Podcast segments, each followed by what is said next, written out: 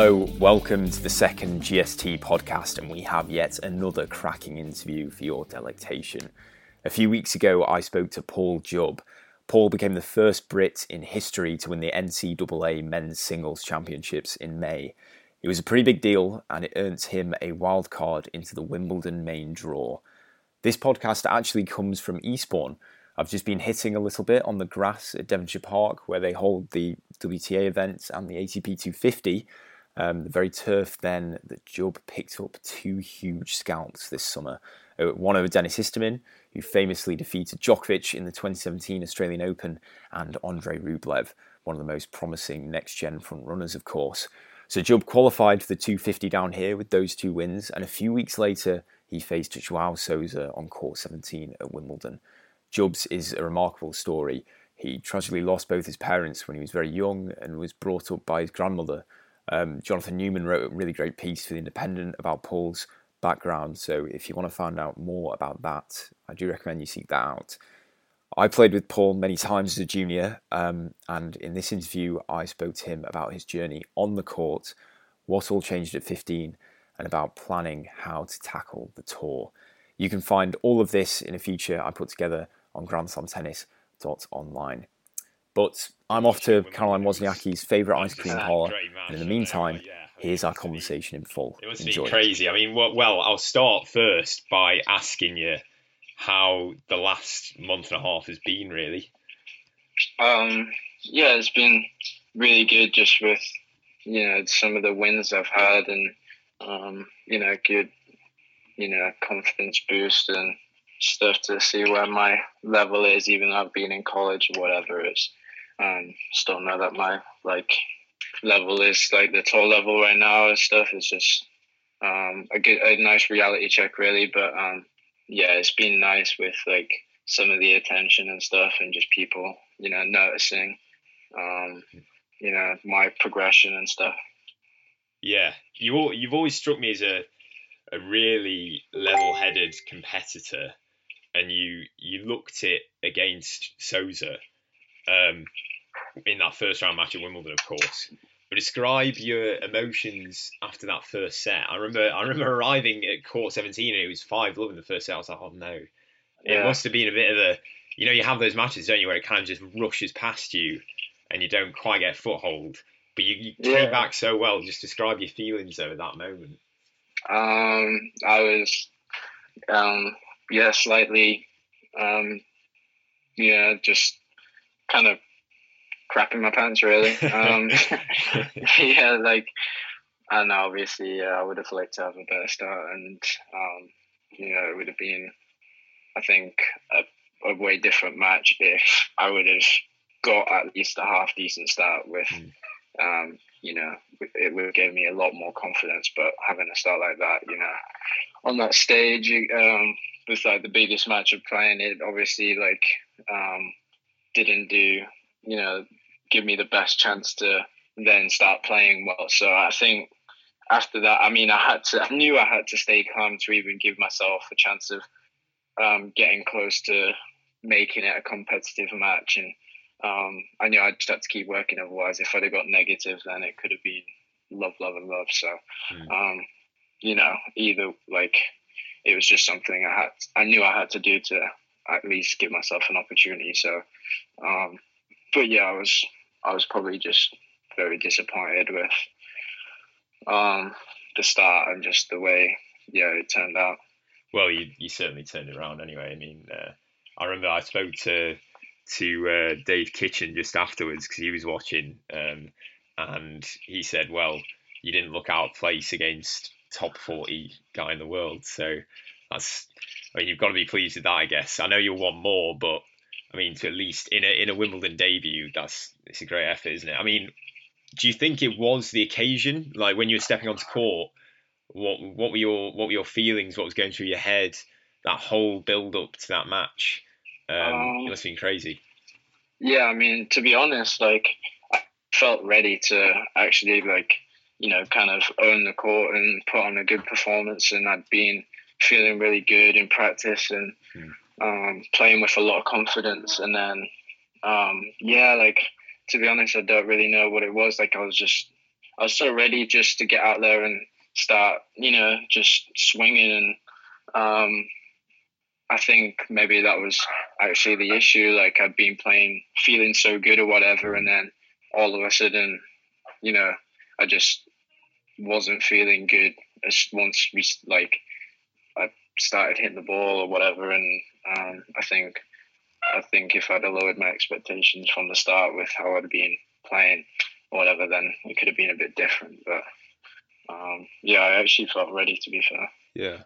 Well, that's bodes well as anyway to have that mindset going forwards. Um, but let's let's just go back a bit briefly, if I may. Um, so, I guess I know, I know a bit about your tennis background. Of course, we we played each yeah. other a few times, but um, I guess for people who don't know who you are, tell us about where and how it all began. When was the first kind of time you picked up a tennis racket, and then where did it go from there? Yeah, um, the first time I started playing was in my primary school, my first year of primary school, after school tennis club, um, or whatever, and then um, then got asked to go to the, my local tennis club, which is like a two minute walk away, and then the, um, after a couple of few years there, I started to take it more seriously, and then obviously I moved to Nuffield, where me and you have played there before, and um, in many matches or whatever, and um, yeah, trained up trained there up until I left for college, and um, yeah, I've just that was how it developed really.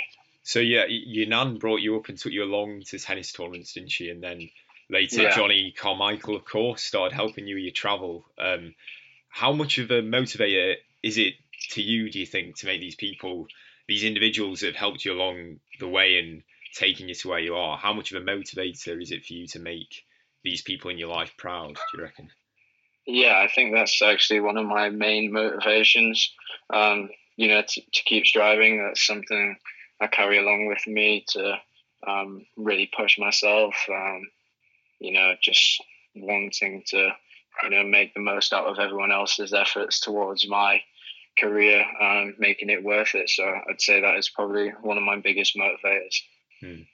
Uh, and I don't know. I'm not sure if you'd, you'd agree with me on this, but I, I, in saying that you were a, a relatively late bloomer compared to somebody like Jay Clarke or or Kyle Edmund, I guess he also was in Nuffield for a time, wasn't he? Um, yeah. But looking back, do you think there was a you think there was a moment when things started to click, or when you felt like right, I can I can make a real fist of this, and I don't know when did it all start to kind of come together? Um, yeah, I mean, I definitely still um, I was a late bloomer, and um, but I think it's it, throughout my career it's been a steady progression. But I'd say mm. the main the main time moment where I got you know a huge belief or like um, I remember having a conversation with Johnny and it was about when I was 15, 14, 15 years old. Um, 15, I'd probably say, just turned 15.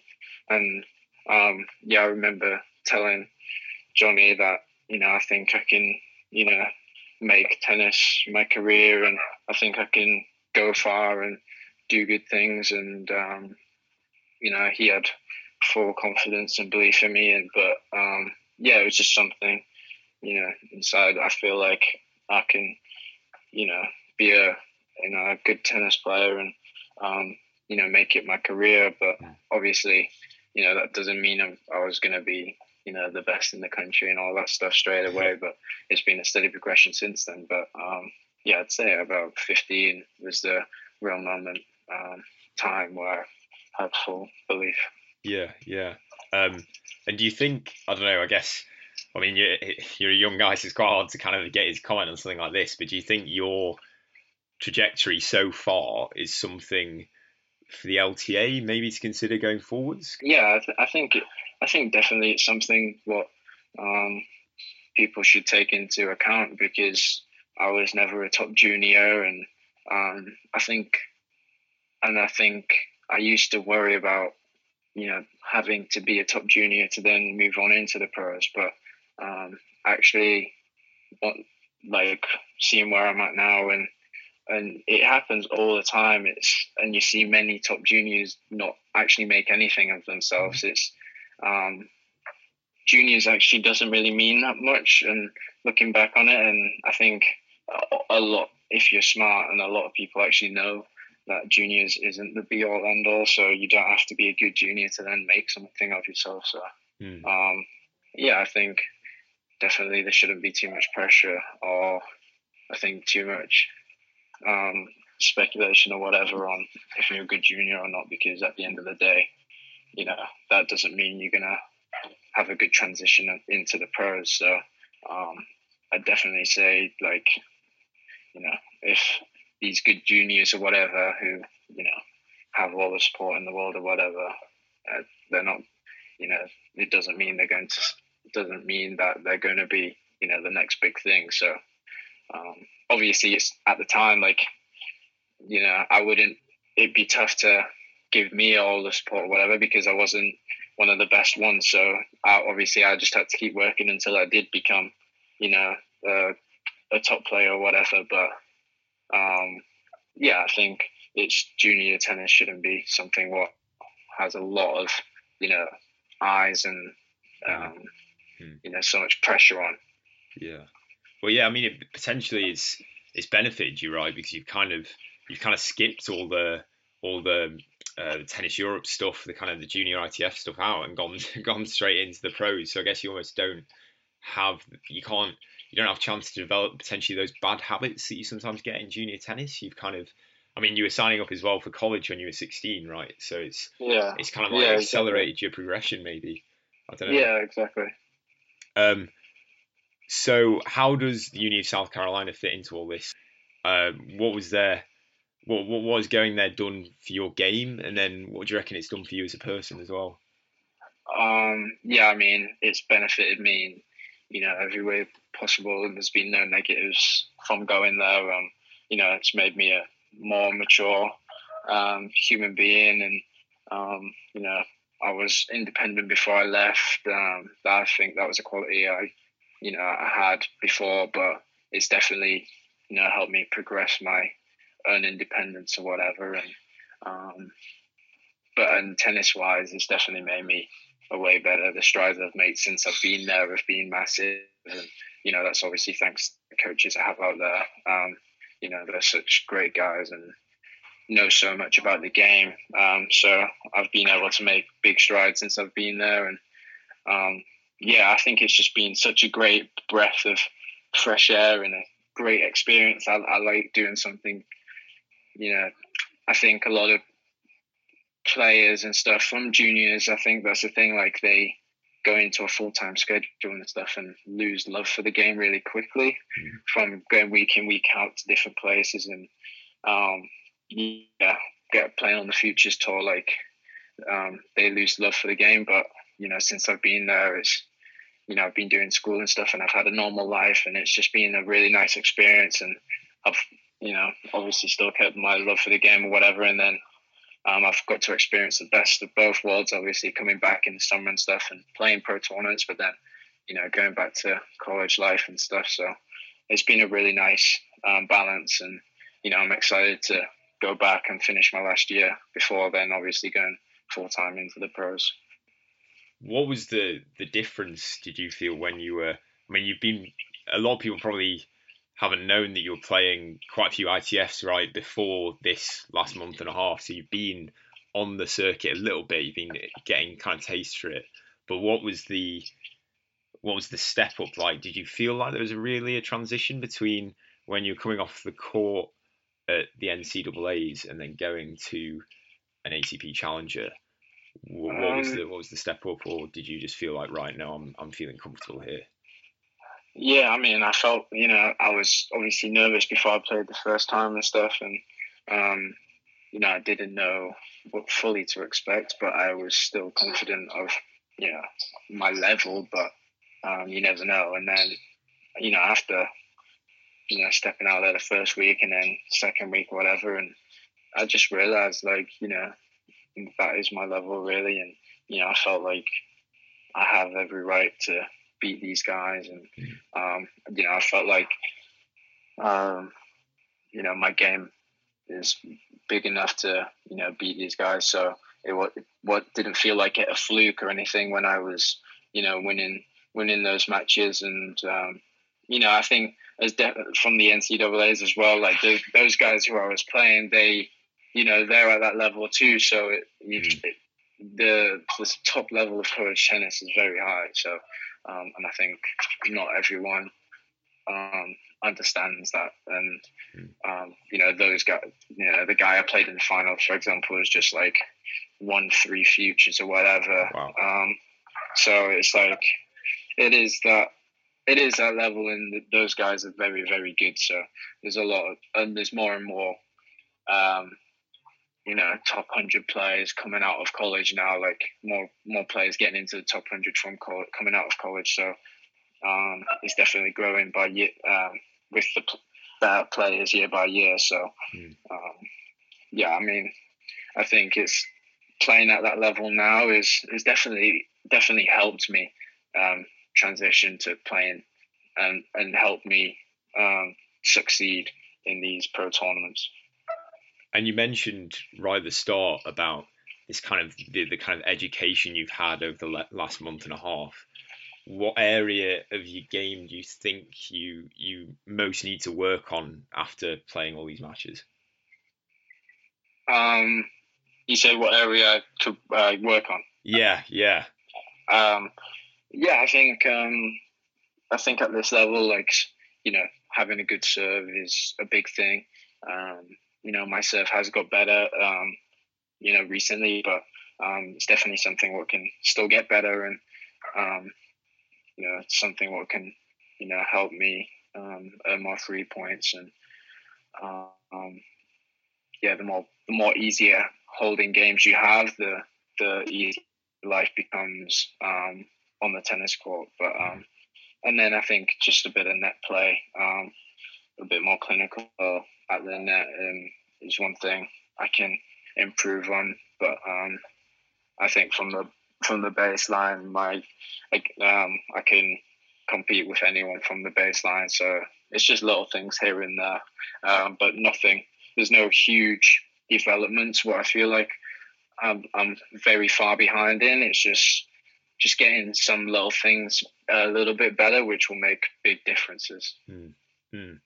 And you mentioned finally that um, so you're going to complete the plan is to complete your final year at college, right? And then after that, you're having a go on the tour. Just talk to us about what your plan is for the next 12 months.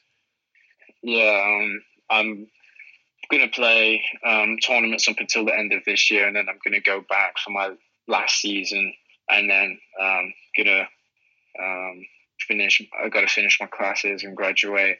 Um, but yeah, like for me, there's no real rush right now to rush out onto the pro tour. I'm just still de- still development developing, and it's you know everyone's on their own path, and I feel like this is my path, and um, you know just because I've had a bit of success now doesn't mean you know I let it go to my head and stuff. I'm still you know I still feel like I've got you know more things to improve on before I go full time onto the pro tour and stuff. So yeah, I think my you know next year be back at college and stuff, and then obviously I'll be playing some pro tournaments in the summer or um, in the holidays. But um, yeah, and then once I'm done there, then um, then I've got to decide um, you know where I want to train out of and things like that. But um, yeah, I'll be looking to you know, have a full time schedule on the professional tour and try and work my way up. Excellent. Well, best of luck, Paul. Thanks a lot for speaking to us. Um, and I know you got a tournament tomorrow. Whereabouts is it? Uh, at the National Tennis Centre in Roehampton. Oh, nice. Okay. So what's the what's the occasion? Uh, it's a twenty five uh, k. Nice. Futures, nice. So. Well, best of luck. Best of luck. We'll be keeping close tabs on you and I know you're doing a lot of people in Yorkshire proud, so keep it up. And I'm sure a lot of people in South Carolina, South Carolina as well. Cheers, mate. Cheers. Thanks a lot, Paul. Speak to you soon.